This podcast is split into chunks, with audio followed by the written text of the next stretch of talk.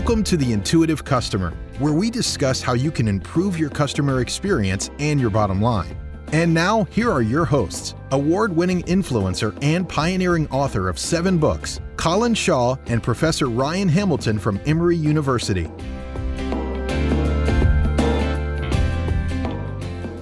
Why, as human beings, do we reject that information out of hand? I mean, if I think of some of the conspiracy theories, yeah, you know, did man land on the moon? You know, all those types of things. You just sometimes you, you listen to these and you think, it's just so ridiculous what you're saying here.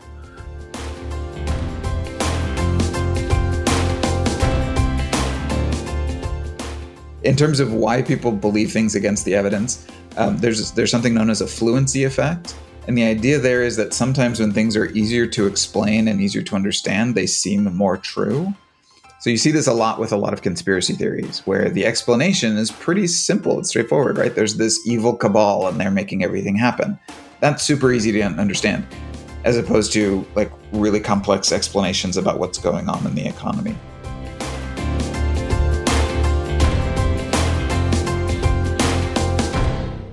Ryan, have you heard of a car brand called Skoda? Uh, I have. I actually used one of their ads in my class, but it's a relatively recent right. ad that I use. I understand they have a longer history in Europe that I'm not as familiar with. Yeah. So, so back in the day, and I'm now talking, I don't know, maybe 30 years ago, Skoda in the in the, the UK, and I, and I think the sort of the equivalent brand in the US would be Yugo, isn't it? Something uh, like yeah, that. so kind of a, a like a prototypically crappy car, like something that's yeah. always breaking down all the time. Yeah, yeah, yeah. yeah. Low priced import. yep. Yeah, absolutely. Yeah, and, and, in fact, in England, they had these jokes going around at the time, which is so let me let me give you a couple. So, how do you double the price of a Skoda? Um, fill up the gas tank. Correct. so I know that was a joke. I know it was a joke, but I've made the same joke because I owned a used Hyundai for a long time, and I looked up the Blue Book value on it. And this was in the like the early 2000s when gas was expensive the, the previous time. Yeah. And it like I changed the price of that Hyundai by about eleven percent when when the gas tank was full. So that may be a joke to you, Colin. That was my life. I just got one. The other one I really like was uh, why do Skodas have heated rear windows? Why do they have heated rear? That one I don't know. Yeah, and the answer is to keep your hands warm while you're pushing it.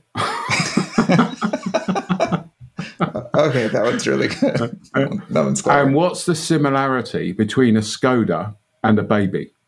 Skoda. I'm a little nervous about where this one's going. What? What is that? Neither of them go anywhere without a rattle. That's very clever. It is, isn't it? So all these jokes were going around. And now why do I why do I say this? What's this got to do with customer experience and what we're going to talk about today? It was funny because my my son uh, said to me the other day, he said, I'm buying a new car, Dad. I went, oh, okay, right. What, what again? I'm getting a Skoda. What? You're getting a what? Mm-hmm. and he said, oh, they're really good. And and the reality is that Skoda as a car brand now is a good brand. Okay. Yeah. But my recollection of it, it still makes me go, nah, I shouldn't buy Skoda. Yep. Yeah. Uh, because sort of deep in my memory is all of these jokes and just the, the embarrassment of having one. But clearly, my son doesn't know all of those things until I started telling him the jokes. which didn't alter his opinion. Um, and, no, now they just know, don't make sense. No, yeah, no. That made me think. Yeah, so they've moved on, and um, but it made me made me think about we have beliefs, don't we, that we really hold on to. Yeah, mm-hmm. and one of the things recently that's made me think about things is just the whole war in Ukraine. Yeah, and how we in the West are, are getting one story, and in Russia, they're getting a different story. Now, let me be very clear. I know which side I sit on, which yeah. is the Ukrainian side. Yeah. And I'm sure you do as well. You can't ignore the fact that Russians are being fed disinformation and therefore have this belief. So you can't really, I guess, blame them if you like. Yeah. And it does, I mean, it does muddy the water for sure. Like, if obviously we're victims of whatever types of information we're getting. What's interesting though, and I think closer to the point that you were raising earlier about your, your image of Skoda, there's also though a lot of kind of motivated cognition around this. There's there's a lot of instances where people who have beliefs strongly on one side or the other, and in this case, you know, particularly the pro-Russian side, are are kind of deliberately choosing not to believe information to the contrary or or not to update their previous beliefs about it in this case as new information comes in and that's unfortunately kind of a general human phenomenon yeah, so that's what I wanted to kick around. I don't want to. I don't want this to get political or anything like that. But it just made me started to go. You know, if I if I then sort of took that theory and went into customer experience, I don't know if you know this, mate, but I I like Apple as a brand. Have, have I ever told you that? I've I've heard. yes, and I've found myself defending them. Yeah, I've found myself when there are debates about uh, big tech companies going, yeah, but that doesn't apply to Apple because Apple are good. Yeah. And then I've been thinking, yeah, but Colin, you you know, you're, you're sort of showing a bias here, basically. If I think back and draw that same analogy with Skoda, back in the day, I used to love Sony. Sony were like the, mm-hmm. the big brand, and I used to buy everything Sony. I wouldn't buy anything Sony now. Yeah. It changes, yeah. But I guess the bit that we're going to focus on today is this bit about why do people have beliefs and why is it that no matter what data you give to them, it doesn't alter their beliefs. Yeah. Yeah. Uh, and what's happening from that human side. Yeah. It's another one of these examples where if we have kind of a rational model of human behavior, then any new information that we get, we should just incorporate that. And so we should update our beliefs, and then our beliefs will always be kind of up to date with whatever information we have. But that's not the case. Like a lot of times we'll get new information up and we just won't update, or it'll take like overwhelming amounts of information for us to to choose to update where it should we should be more responsive to it. So yeah, let's let's dig into that. Like why why are we not responsive to data in the way that we should be? I've got a, a bunch of theories that we can dig into. Should we start with that? Far away. And you know me, mate, within 30 seconds, I'll interrupt you. Yeah. Yeah, I, I do know you. Yeah. In fact, it's not even going to be 30 seconds this no, time. It's not. It's not.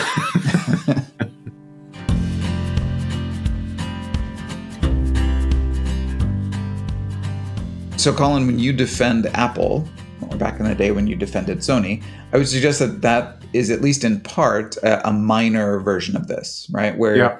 we define ourselves in part through the brands we associate with. And if a certain brand is important to you, you may have pulled it into your identity. It's usually not to the same extent you've pulled in like your family as part of your identity or sure. your nationality.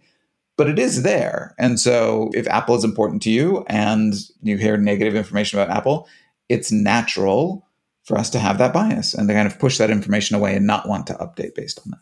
Why, as human beings, do we reject that information out of hand? I mean, if I think of some of the conspiracy theories, yeah, you know, did man land on the moon? You know, all those types of things.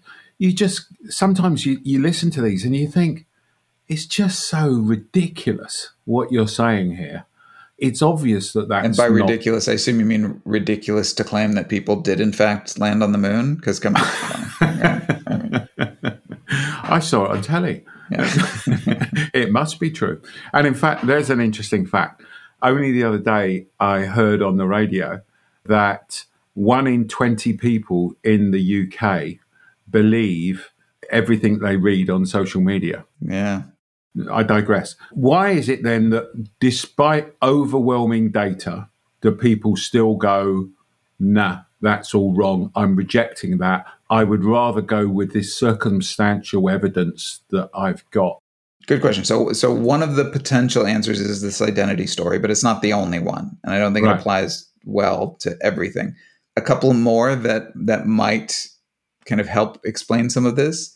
Sometimes when you embrace a non-mainstream theory or understanding, it can make you feel important or special or smart. So there's this kind of forbidden knowledge aspect to it. Like like Right. most people are not smart enough to have dug this up, but I did, right? A lot of times you'll hear people who embrace non-mainstream theories or understandings say things like I've done my research, indicating that like they've earned their knowledge as opposed to Yeah. just accepting and and there's like there's an ego benefit to that. There's there's self- self-esteem associated with that. So Yeah. sometimes we we can like generate some positive affect that way like where we we just feel special about ourselves by by embracing these things. And, and again, if we pull this back to sort of the customer experience environment or to, to a business environment, there were clearly people buying Skodas yeah back in the day when jokes were going around. And I guess they could have felt that they were part of a tribe or a, a, Yeah. or a group of people. It could be that they're even thinking that they're smarter than the average bear because they weren't expensive. So when I was driving that used Hyundai that I referenced earlier, it this was after. So that was a, the car I bought before I went to grad school when I you know I, I didn't have any money and and but I kept that car for a long time, and like I, I have a picture of the car in the faculty parking lot, the business school that I work at, parked between a new Lexus and a Maserati. I mean, let's be clear, mate, though. It does go with the image of being a professor, doesn't it? Well, uh, but a professor at a business school is my point. Like the Maserati Oh, was the Maserati was owned by a, a finance professor, and the the Lexus was owned by another business school right. professor.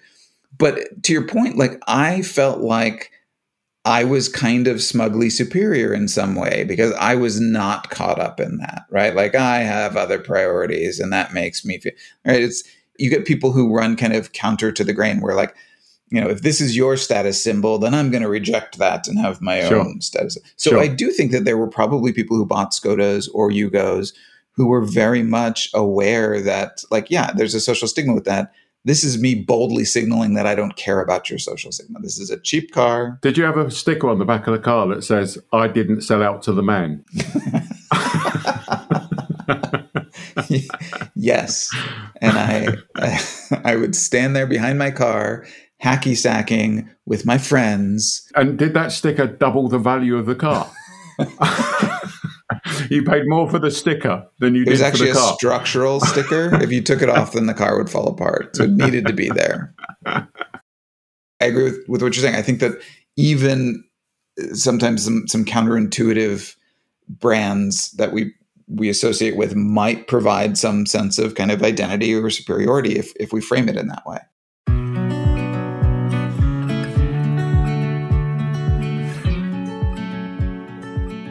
The other interesting bit I was I was reading the other day, I was reading a report from uh, a test about sustainability. Yeah. And there was a few interesting stats that, that came out of that about climate change. Mhm. Because climate change has been one of those areas, hasn't there, that's been Yes. hotly contested, let me let me say, over the last few years. I see I see what you did there with climate change. and Yeah, so hotly- uh, a, nice little play on that, don't you think? No, it was great. It was great. a couple of interesting stats that came from that report, which was the vast majority of Americans, 94%, believe that climate change is happening now, with 6% feeling it's it's not occurring. Okay. I was actually quite surprised it was at Yes. 94%. Pleasantly Um, surprised because if, if you go Yeah. back in time, that number Correct. has changed a lot. Yeah, absolutely. Which is where, which is when after I read these stats, it, it made me started to question all these things, and I, and I love it when you get stats that make you think. Yeah. Basically, another stat they had was fifty-two percent say their view on climate change has uh, altered in the last year. Yeah, thirty-eight percent think that climate change will directly affect them in their lifetime. Yeah. I guess the whole area of climate change, and if I think about smoking, I remember the, there was debate of is smoking does smoking cause any health damage and stuff like that. Is there anything about from that sort of human behavioural aspect? I guess what I'm trying to come at this from is is it over a period of time?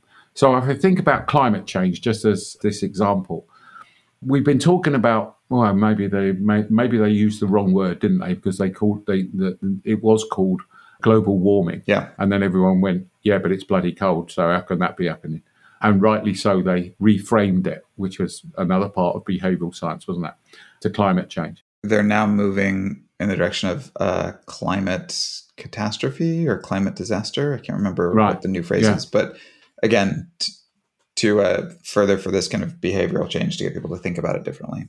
The point I'm trying to get to is the change has happened over a period of time. You clearly got people that turned around and went, "Yeah, I believe in global warming, climate change, call it what you want." And I've always believed in it. 15 years ago, when it was being talked about, I believed in it, and I obviously believe in it now. You gradually now 94% of Americans believe that, that it's happening now. I guess you get into some nuances on that stack, just thinking about it, which is is it caused by fossil fuels and stuff like that, which I think it is, but let's not go there. But my question to you is Is there a sort of set period of time, or what needs to happen to change people's opinion? And let me just throw in one, one more bit of context. I'm trying to bring this back to business again. So you and I rattle on about how bad cable companies are.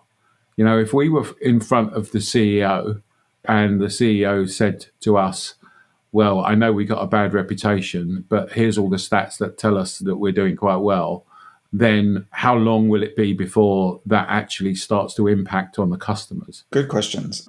I think that there there might be two potential explanations for this. So one would be the difference between data and experience. So, for a long time, the case that climate change activists were making, trying to convince people that this was a serious problem, was largely data driven. So it's like, look, look at these temperature changes, look at the ocean acidification rates. Like, here's all the data. And they had all the data and they could show it to us in charts and graphs. And for a long time, people were rejecting that in favor of their experience, where they would say, but it's still snowing. Like, you can't tell me that the planet's warming when we had a cold snap just last week. There, there was kind of a cottage industry of meteorologists, uh, people who, who predicted the weather, who were kind of pushing back against the global warming narrative because they were like, look, we predict the weather all the time and it hasn't changed that much. One of the possible reasons why the, the shift has happened recently is because more people have started to actually experience the effects of yeah. climate change. So we've had these massive heat waves that come through. We've had storms that are much larger and more expensive, and in some cases more frequent. Um, we've had like forest fires all over the world at a rate that's not previously happened. And so, in the face of those more experiential pieces of evidence, I think that people are more persuaded by that. And so that might be one of the causes. And it speaks to the importance of experience more generally. Talking to your, your hypothetical cable executive, they could point to the fact that they've improved their response times by 8% and they've reduced such and such by 14%. And, but if you're a customer and your experience is you're still having to wait four hours for the repairman to come and you're still having to wait on the line and these things still go poorly, then even if those things are improving on the margins, your experience is still negative and that will overwhelmingly drive your overall evaluation. Yeah, no, absolutely. And and how I would answer my own question eh, is that it also depends upon the frequency of the interaction. So I think I've given you this example before, but yeah. We were working with a water company, and the meantime, between somebody contacting the water company, phoning up the call center, was seven years. Yeah. So typically, people phone up once every seven years. Okay. Now, that's clearly a long time. Your perception of them is bad. Then you've kept that. They could have done, they could have absolutely solved everything. It could be the best experience ever. But if you're not phoning for seven years, you're still working on that old perception, aren't you? That's right. I think that's a great example. So, how often do people have the opportunity to update? Uh, I think another one, and this may apply more to some brands than others, but I think there's a strong social component to this. So in America, for a long time, it was uh, Republicans that were skeptical of global warming and Democrats that were in favor of it. Um, and I think this especially came to a head when Al Gore and George W. Bush were were running, because Al Gore was, was very much a yeah. climate change advocate. And so that meant that Republicans were reflexively against it and it was it was towards the end of George W. Bush's term when he actually started using the term climate change and started talking about global warming. And in some ways that kind of gave Republicans permission to not have this be a part of their identity where they could now kind of get on board. And so you do find these these social effects where a lot of issues will reach a tipping point. In the US, opinions about uh, gay marriage, for example, were heavily against for a long time. A lot of people were, were really opposed to it. And then in a remarkably short period of time, it flipped. And now the vast majority of people are, I don't know about vast, the majority of people, and I think it's a large majority at this point, are in favor of gay marriage. And yes. it's not like a, a, huge new trove of data came out and people are like, oh, well, now I understand the issue better. Uh, it was m- largely social. So uh, there was kind of a snowball effect where as more people kind of became comfortable with the idea and started advocating for it, then there was this social pressure to kind of get on board. And so people did. And, and so that changed very quickly too. So it may be that even as your cable company is improving, until they reach some kind of social tipping point where most people are on board with them being better, it's not going to change. I think I think part of the Skoda story might be that where your generation, this was a joke car and was going to always be terrible. And for your son's generation, it may be that there was a just kind of a larger social group that I think also the updating, you know, if they were actually having more interactions with these cars, then they had the opportunity to change that uh, that opinion. Uh, maybe something similar there. Yeah, in fact, I think I'm going to write in and complain to Skoda because I'm disappointed that I can't use those jokes anymore. That really. is a shame. Yeah, I, I, think you could start a class action lawsuit. Those are those were golden jokes. Those were really that, good. I mean, how can how can you say those jokes if if if it's not true? I mean, it's just it's just not on. But they owe you.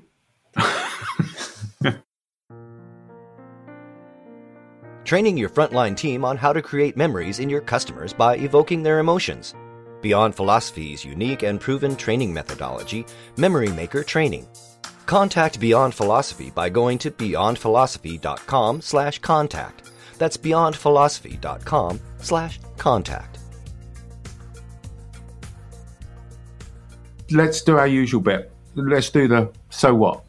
I'm going to stop you before so what. I told you I had a list of theories here. Um, oh, okay. So let, let, me run through just one or two more real quickly, and then we can do yeah, our so what. Sure in terms of why people believe things against the evidence, um, there's there's something known as a fluency effect, and the idea there is that sometimes when things are easier to explain and easier to understand, they seem more true. So you see this a lot with a lot of conspiracy theories, where the explanation is pretty simple, it's straightforward, right? There's this evil cabal, and they're making everything happen. That's super easy to understand, as opposed to like really complex explanations about what's going on in the economy. Right. So a lot of times the simple explanation wins, even when the simple explanation is wrong. So that's something that we're up against. And that's called the fluency effect, isn't it? Yeah. So when things are, are more fluent, when they're easier for us to understand and, and kind of process cognitively, a lot of times they seem truer. I just got to talk to the people that invent these names and just go, for goodness sake, you've clearly got a brain the size of a planet, but you really just don't know how to communicate these things to people. Ironically, fluency effect a disfluent label for it. Yeah. Ironically. Yeah. The last thing is that we can talk about as an explanation here is that there's there's an expertise effect or an expertise level to a lot of these issues that just gets kind of missed, glossed over. One of the effects of expertise is nuance. So as we we start learning about something, we learn about it at its highest levels kind of in its most abstract terms. And then as we get deeper and deeper and deeper into it, you start learning all the details and you start learning all the exceptions and all of the, the ways that this is really a more nuanced subject than it seemed at first. And so what that means is that a lot of novices, a lot of people who are not experts in things, tend to prefer simple stories and make broad generalizations. And it gets worse. There's something called the Dunning Kruger effect. Oh, yeah. Which was named after the two guys. So it's not their fault that it's a bad name. um, it's their parents' fault, though. I mean, well, let's, it's, it's, be clear about this. If parents whichever ancestor gave them those last names. um, Justin Kruger, I don't know what Dunning's first name is. I don't remember. Anyway, the Dunning Kruger effect is this idea that sometimes the people with just a little bit of knowledge are the most confident in what they say. So they, they have these amazing graphs right. in the paper where if you have no knowledge about some subject, you're not confident at all. But if you have a little bit of knowledge, your confidence like shoots way up. And right. then as you get more knowledge on the subject, your confidence goes down and down and down. Right. And then when it gets to be really high, it starts to go back up again. Yeah. So basically, sometimes the most confident people are among the least informed. You're making me think of the BBC. Hmm. So, being a, a true British person, Yes. I love the BBC. I love the BBC too. And I go, because when I was challenging myself about, well, what are Russians hearing? What are, uh, you know, what are we hearing? And Yeah. I, I was then thinking, yeah, but you're only saying that, Colin, because you're listening to the BBC and they're telling you all these things. For all I know, it could be rubbish. Now, Yeah. let me be clear. Again, I don't think it is, but it could be. You know, it's not beyond beyond the realms of possibility. Don't you go besmirching the good name of the BBC, Colin. You and I have words. Your point is correct. Like, and it's scary. Like a lot of the the things that we interact with now in a complex world are beyond our expertise, and so we're having to rely on experts, and that's that's an entirely different set of concerns that we could have a separate podcast about how do we evaluate experts. But it is it's scary, and so we are often in these situations where we're novices for a lot of the important stuff in our lives. And that means that we tend to prefer simple explanations, which are oftentimes not sufficient. But again, if you put yourself in the average Russian's shoes, Yeah. who are listening to this broadcast that they've listened, you know, to the to the whatever state media that they've had for the last fifty years, whatever, whatever, whatever, and they're saying these things, and they've come to trust Yeah. that media, like I trust the BBC. Then you go, well, I I now understand why you think that that's the case. No, and I think that's an important point. Like, I am more sympathetic. I mean, to people who get stuff wrong in general, like, I, I understand these biases are, are very deeply ingrained in all of us, and we have to work really hard to overcome them. So I'm sympathetic. That doesn't, though, excuse it. Like, sometimes if Oh, our no. conclusions are wrong, they're wrong, and we need to get No. around it. But I agree with you. No. Like, I, I'm very sympathetic to, to people who find themselves in those situations. And when I do, when I find myself in them.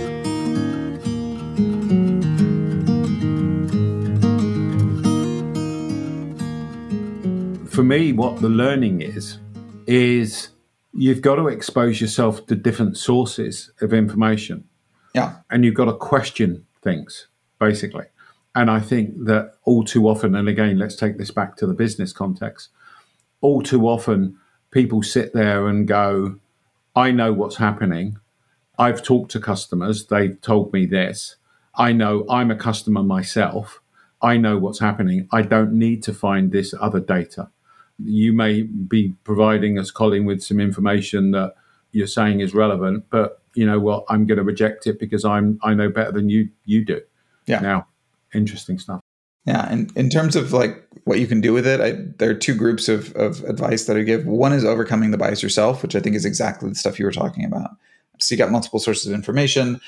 Assume that things are more complex than you think they are, because they almost always are. So look for those sources of nuance, uh, especially if they don't come to you intuitively. know that they're out there and you're just not seeing them. So to Yeah. dig into that, seek out you know real experts in things, and you know you don't need to trust them completely, but hear what they have to say and try to put that in context. So, Ryan, just for the record, I, and I want to be really clear, I absolutely stand with Ukraine. I absolutely think what's happening in Ukraine is awful and Russia is to blame. I also love the BBC. but all I'm trying to do here is to just point out about, you know, how information is received and why people have the beliefs that they do. And I think it's incumbent upon all of us to challenge our thinking and to not just have one source of data because the danger is if you rely on too many or just one source of data you, by definition you're going to be biased towards that source of data and think that everything that they say is 100% true and it, it that can never be the case i don't think Absolutely.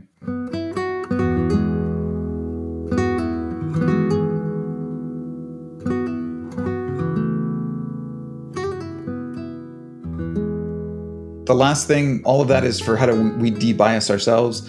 The last bit of, of advice is just about what you can do managing your customers' experiences around it.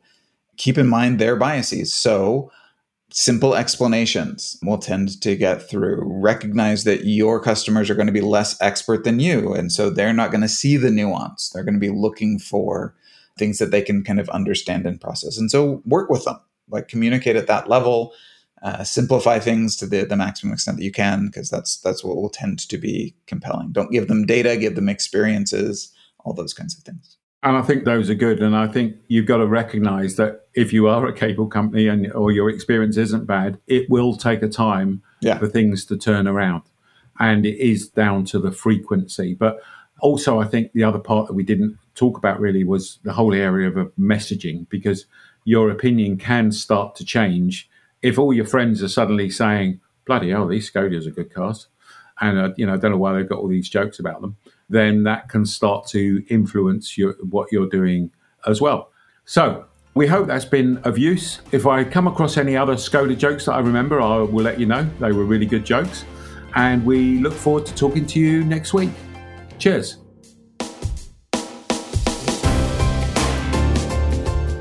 This has been The Intuitive Customer with Colin Shaw and Professor Ryan Hamilton. But it doesn't end here. Just go to beyondphilosophy.com slash podcast to find all of our shows, access free tools and resources, and subscribe, won't you? That way you'll never miss a show. That's beyondphilosophy.com slash podcasts. We look forward to talking with you next time on The Intuitive Customer.